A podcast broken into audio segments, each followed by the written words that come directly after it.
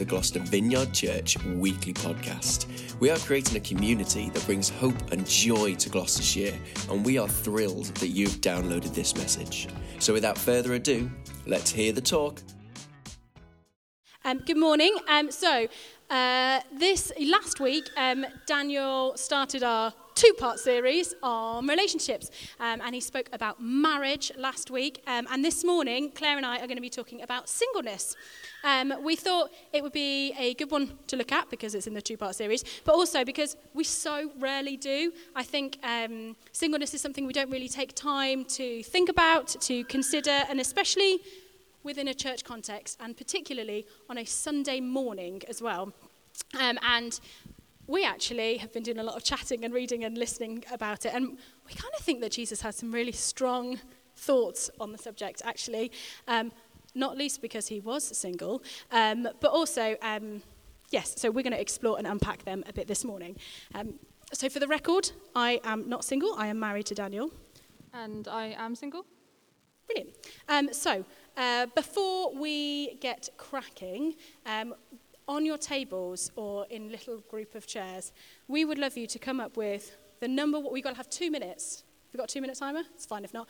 Two minutes to discuss the single best thing about being single. So it could be that you get to eat all the ice cream or choose what you want on TV or whatever it is. Come up with the best reason, the best thing about being single.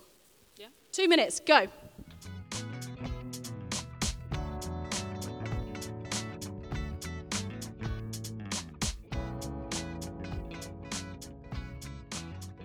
All right, fab. Two minutes is up. Can I have someone shout out the best thing in your experience of being single? Make questionable interior design decor um, without being questioned. I like it. Anyone else? Whole bed to yourself. Yeah, yeah. All right. What did this table say? No pressure to wash. I like it. You guys? Time with friends. Yeah, absolutely. Freedom of time. Time by yourself. Yeah, absolutely. You guys, anyone on this table? All the free time. Brilliant. To do what you're the yeah, the freedom of freedom of movement and time. I like it. Did you were you going to say something? Yeah, less compromise needed. Yes. Brilliant. Fab. Thank you, guys. Bit of a throwaway thing, but appreciate it. And I got a few lols, so we're good. Um, so, Claire, um, could you give us a little bit of an insight into what you have observed or experienced of singleness in our society and um, particularly as well in our churches and stuff?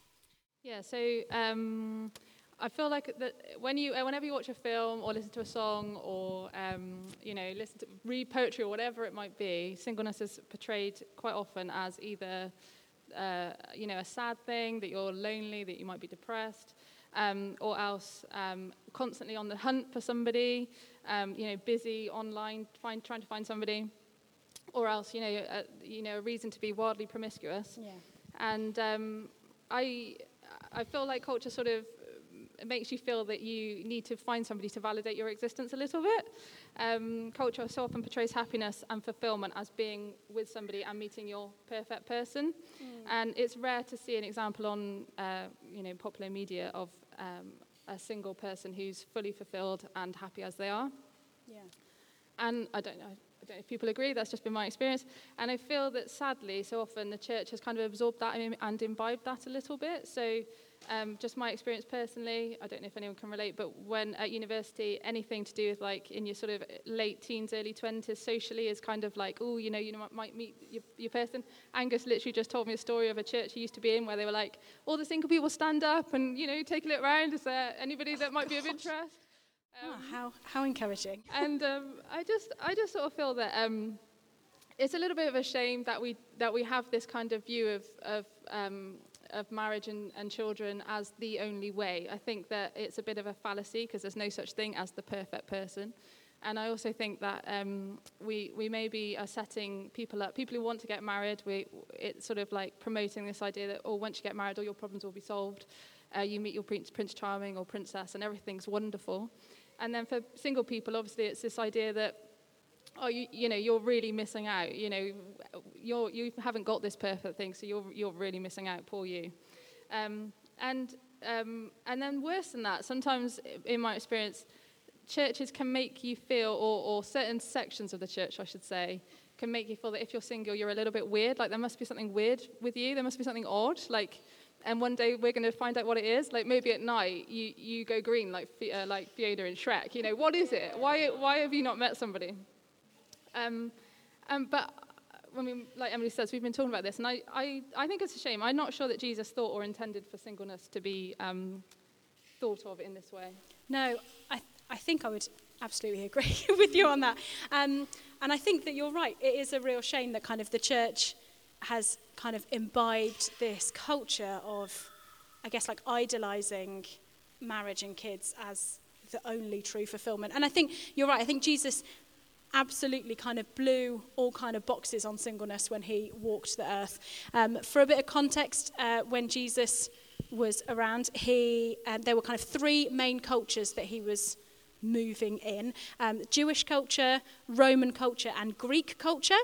Um, and in all three of these cultures, singleness was just an absolute no no. Like, both Roman and Greek culture, single people had no status, no honor at all. Um, and particularly in Jewish culture and belief, which is the one that Jesus was um, growing up in, um, the only way to participate in kind of God's life and promises was to have land, to be married, and to have children. Like those were kind of like the three visible blessings um, of God. Um, that meant that you could participate in life. Um, that those were the three visible signs. Um, so again, if you didn't have land, weren't married, and didn't have kids, then you were kind of outcast from society entirely. Um, and so that is the backdrop of the society that um, Jesus, a single man, grew up in. Um, and there was just this, there's this one time um, that I particularly just want to highlight um, this morning um, when, in this society, obsessed by marriage and biological family, um, Jesus' disciples are asking him about his thoughts on it, asking him about marriage and divorce. Um, and Jesus responds by basically raising the bar. He raises the bar for marriage, kind of setting the tone of uh, marriage being two people coming together as one, um, and thereby again raising the bar of divorce, which had previously been fairly low, um, and says, um, and he kind of ra- raises all of these bars for marriage and divorce. Um, and his disciples are like, mate, like, it'll be better not to marry, which is a scandalous thing to say in that culture anyway. And instead of Jesus kind of going, oh, no, you definitely misunderstood me. Nothing's worse than being single. Like, um, you remember, like, the culture we're in. Um, instead of being like, oh, no, no, you didn't understand me right, um, Jesus actually says, not everyone can accept this. Only those whom God helps. Some are born as eunuchs, some have been made eunuchs by others, and some choose not to marry for the sake of the kingdom of heaven. Let anyone accept this who can. So, just to clarify, like Jesus is saying that if you can accept against the prevailing culture a life of singleness for the sake of the kingdom of heaven, you should. Say that again. If you can accept, like, against the prevailing culture, a life of singleness for the sake of the kingdom of heaven, you should. There is so much to unpack here, and we we were listening to this incredible podcast, which we will put in the weekly email for you all to go and have a listen to, because it blew my boxes as well. Um, but basically, the coming of Jesus fundamentally changed the nature of singleness in this world.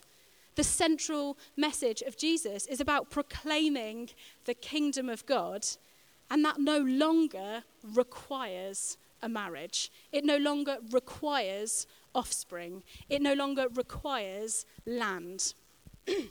These are not prerequisites to living a fulfilled life, to a life of blessing and relationship with God where it previously had been. Jesus blew open the previously door, closed doors for single people um, to have this like breathtaking inheritance from God, um, to live well in the kingdom of God. Um, and even goes one step further and says, if you can accept this, i.e., an unmarried celibate life, a life of singleness, you should. Like that singleness is no longer despised, it's no longer a lesser way of life, um, it's no longer this kind of symbol of reproach, but it's actually an actively positive model for a way of life enabling like un, undistracted worship to God. Yes? Yeah. Yeah? Yeah. Yeah. Yeah. Um, yeah, and obviously Jesus himself was single. Uh, and as Emily's explained, he was living in this like uber kids and, and marriage Yeah. society. Mm. And obviously, you know, we can sit here and say, yeah, but he was God, you know, he was fully God. He he wouldn't have been affected by things like that. But, I mean, yeah, he was fully God, but he was also fully human. So he experienced the same things that we experience. He experienced the, mo- the emotions that we have and the feelings that we have. So um, Jesus, the, the greatest man that ever walked the earth, chose not to get married Yeah. and have children, and um, and obviously lived a life that showed that he was, you know, perfectly at peace, had lots of joy, was able to um, bless people in in all sorts of wonderful ways. And another example is Paul. So Paul was probably um, one of the greatest missionaries the world has ever known, and Paul was just so consumed by his um, his, his God-given task of, of spreading the, the good news that for him, marriage presumably just wasn't on his radar. Um, so, it, you know, there's not this sense of unfulfilled desire or, um, you know, he just missed his chance or whatever. I think Paul just, for him, he was just so committed to what Yeah. God had given him that marriage just wasn't a thing. It just, it wasn't something that he was going to do. And I just, I feel that it's sad that so often as a church, um, we get, we do get sucked, as, I mean, as I've said, we get kind of this idea that, you know, marriage and kids is, the, is just the natural path. And obviously, it's not in any way to denigrate marriage or um, I absolutely don't want to sit here and say that marriage isn't wonderful because it is. It's lovely. It's beautiful. It's two people coming together. Daniel explained that last week. Children are wonderful um, and are real and really precious and gifts. Um, but I think my point is that when we, if we are guilty of saying that it's the only way, then we do a disservice to everyone that isn't married or who doesn't have children. So, you know, not just single people who choose to be single, but people who um, are widows or widowers, people who are divorced, um, people who choose not to have kids, people who can't biologically have children. If we, if we kind of as a church focus that this is the only way to do it or this is the best way to do it, then we're really doing a disservice to people that don't fit that mold. Um, so um, we, I believe that uh, relationship status is not the point. Proclaiming the kingdom of God is the point. Um, Apprenticing under Jesus is the point. Walking with Him in all areas of our life is the point. Um, not to say that all those, are, you know, marriage and children are wonderful, but it's not the main goal. Absolutely. I was going to say, if Jesus' life taught us anything, it's that marriage and kids is not the point. Like, that's not, that's not the not reason it. we're here. Like, um, absolutely. Like, preach it, Claire. Yes. Um, so, I guess our question is if, if that's what we're going to choose to believe and step into, what does that um, practically mean and look like for our community? Like, You've just chatted about doing, um, doing a disservice to those who don't fit cultural norms or desires. Um, can you give us some examples of when you've tangibly felt that, um, but also some examples of when you've felt really seen and loved in a Jesus like way where people have seen you not for your relationship status? Yeah, so um, I think this applies to everybody, regardless of being married, single, whatever, wherever you're at. Um, I think the call is to have real commitment in your relationships, um, as in the church. And we know that when a church is unified and um, in harmony and loving one another, it's a great witness to the world. I mean, John 17 says that. So, and I always go to that verse because that is what I feel is a model for the church that there's commitment in your relationships, regardless of, like I say, your status. Um, in terms of like practical things. I've always felt valued when I've been invited to, to whatever it might be dinners, weekends away, holidays, um, regardless of who's going, what, you know, whether I'm the only single one there. I, I, I, don't, I don't care if I'm the only one single one there. Like, I, I'm cool with that. Um, so I always feel valued when I get invited to be on teams or on a committee or whatever, um, because that hasn't always been my experience. Mm. Um, and then also, just like practically, single people, obviously, if they live alone, are, have to do everything. So they have to mow the grass, cook, wash up, you know, take the bins out, you know, whatever. Um, so if, if you're in a marriage, hopefully that's a bit more um, spread out. So um, practically, you know, having a kind of, um, a, a, you know, being aware of that and maybe if you've got time offering to help. I mean, I'm not saying I need help. Yes. But, um, uh, but you know, just being mindful of it, being mindful of the fact, you know, people inviting you to dinner, that means I don't have to cook and wash up that evening. You know, that's lovely. Thank you. Thank you so much. Mm. Um, Especially if it's so like it's your love language kind of thing. Like yeah. if somebody comes and helps you practically, then that's that's bigger than just the act of itself, isn't it? Yeah. So I guess taking taking a moment to understand how people feel. Loved. I mean, this is this is stuff for everybody. This isn't yeah. like a oh that person, that person. But um, yeah, just figuring out how your friends tick and. How yeah. they feel loved, definitely. That's exactly right. So figuring out how, how what people's love languages are. So for me, it is um, I can't remember quite what it is, but like if somebody thought about taking my bins out for me, that would I'd be like, oh my word, thank you so much. and for other people, it might be words of affirmation. And you know, for some single people, they might have had a really stressful day. They go home, they've got nobody to offload to. So yeah. you know, a friend that consistently, you know, within boundaries. I'm not saying every day, but just within boundaries. You know, phoning up, checking they're okay. How how's work going? How are things going? And I think that you use, you use the word consistently there, mm. and I think that's that's probably the key, isn't it? It's not just the odd when I remember, if I remember thing. It's that kind of commitment to being a friend. I think Absolutely. is bigger. Yeah. Absolutely. Um, yeah, and I, will come on to this in a second, but I, yeah, I think there's something for all of us in this that, um, like I said at the start, commitment to, to friendship. So as a church, we're coming expecting to form strong bonds and relationships with one another. We're expecting to come in and have to step up for people, and that might, might involve your time, your energy. You know, I'm going to be really bold here, but I personally don't want to be part of a church where you come in on a Sunday morning and go, and throughout the week there's nothing else for you. You know, if we're if we're calling people, single people, to live, a, for me, it's a celibate, God-honoring life then I need more than just a, hey, how was your week on a Sunday morning? I need relationship with people. Mm, yeah. Um, and that's not just specific to me. They're, I mean, that's all of us. It's all everybody. Yeah. Like everybody's got that need within them to, to, to be seen, to be, you know, to be understood. Um, I just think in some sections of the church, I don't want to be really negative about the church, but in some sections of the church, it will just be you go on a Sunday morning and, you know, hi, lovely to see you, bye. That isn't enough for me personally. I don't think it's, I don't think it's what God intended. I think God wants us to be committed to one another, to hold, stand out for each other. You know, if you come to church or to this church, expect to be in a, in relationship with people and to work at those relationships and to be there for people. Yes, absolutely. Um, and uh, yeah, we've, we've written that we don't want to be a church that contributes towards loneliness. Fact. Like, that is not what we, we're about. That's something that you've said you've experienced before, um, both in and out of the church. And we are not about loneliness. Um, we need to be telling a better story. We need to be telling a better story than singleness means loneliness or promiscuity. Like, we need to be telling a better story. We need to be telling, like, a Jesus story, a kingdom story where everyone is invited to live life to the full where everyone is invited to love God and be loved by Him, where everyone is invited to love people and to welcome the kingdom of God here and now. Like, that is the story we need to be living, and that is not the story that is told by our culture or often the church historically. And that is what we need to be stepping up and stepping into.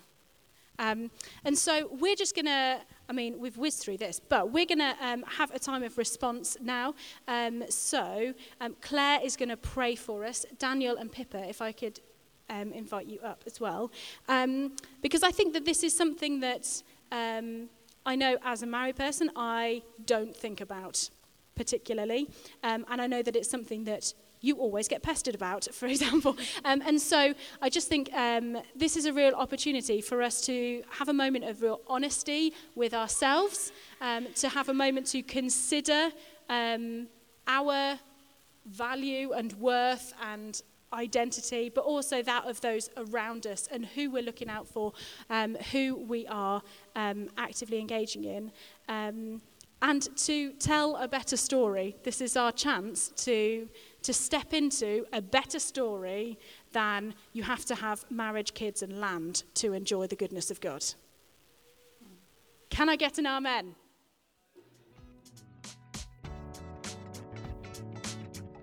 Okay, that's all for this week. We hope that blessed you. If you enjoyed this week's message, then please do consider sharing it with a friend. And if you want to keep up to date with the podcast, then also look at subscribing.